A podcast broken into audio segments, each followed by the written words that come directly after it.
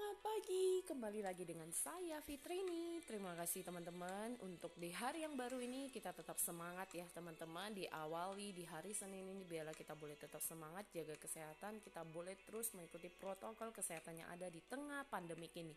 Nah teman-teman hari ini kita mau berbincang lagi. Kalau teman-teman misalnya uh, apa sih yang teman-teman lakukan di saat misalnya teman-teman diminta untuk teman-teman misalnya berbicara di depan umum biasanya apa sih yang kita rasakan? Apakah ada rasa khawatir nervous dan sebagainya?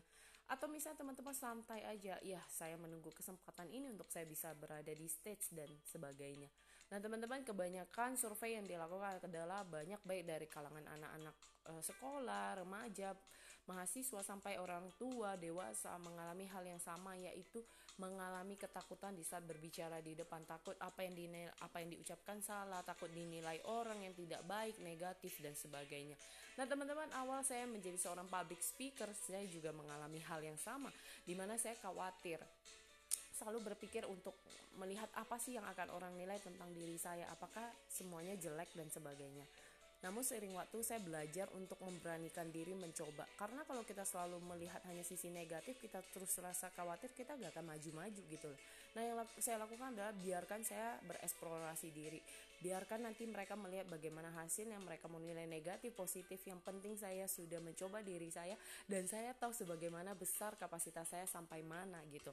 Nah buat teman-teman kalau saat ini Anda juga ingin belajar bisa percaya diri, baik berbicara di depan tim Anda, di depan karyawan Anda, di depan orang-orang yang mungkin saat ini menganggap sepele Anda, lakukan go ahead, tidak peduli mereka mau ngomong apa, yang penting Anda melakukan yang terbaik dan Anda percaya dengan diri Anda.